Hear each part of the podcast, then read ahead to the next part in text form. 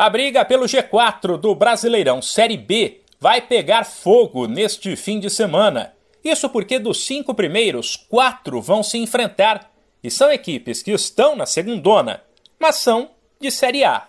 Domingo, quatro da tarde, no horário de Brasília, o Bahia, terceiro colocado, recebe o Grêmio, que é o quarto. Somente três pontos separam os dois na tabela. No mesmo horário, o vice-líder Vasco recebe o Esporte, primeiro time fora do G4. Jogo que envolve uma certa pressão, uma vez que o time carioca perdeu na quarta-feira e pode ver o líder Cruzeiro disparar na ponta, e os pernambucanos vêm de uma sequência de resultados ruins. Aliás, a rodada não poderia ser melhor para o Cruzeiro. Ele venceu no meio de semana e abriu quatro pontos sobre o Vasco, que perdeu. Agora ele verá os times que vêm logo atrás dele jogarem entre si e tirarem pontos uns dos outros. Além disso, vai encarar o Lanterna Vila Nova em casa nesta sexta às nove e meia da noite e tem grandes chances de vencer mais uma.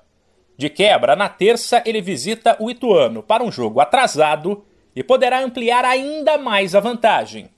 Além do jogo do Cruzeiro, a sexta-feira, de Série B, terá Chapecoense e Sampaio Correia às sete Brusque e Operário às nove e meia. Sábado tem Londrina e CSA, onze da manhã, Ituano e Criciúma, quatro da tarde, Náutico e Novo Horizontino, seis e meia, e CRB e Guarani, oito e meia da noite. No domingo, às onze da manhã, ainda se enfrentam Ponte Preta e Tombense. De São Paulo, Humberto Ferretti.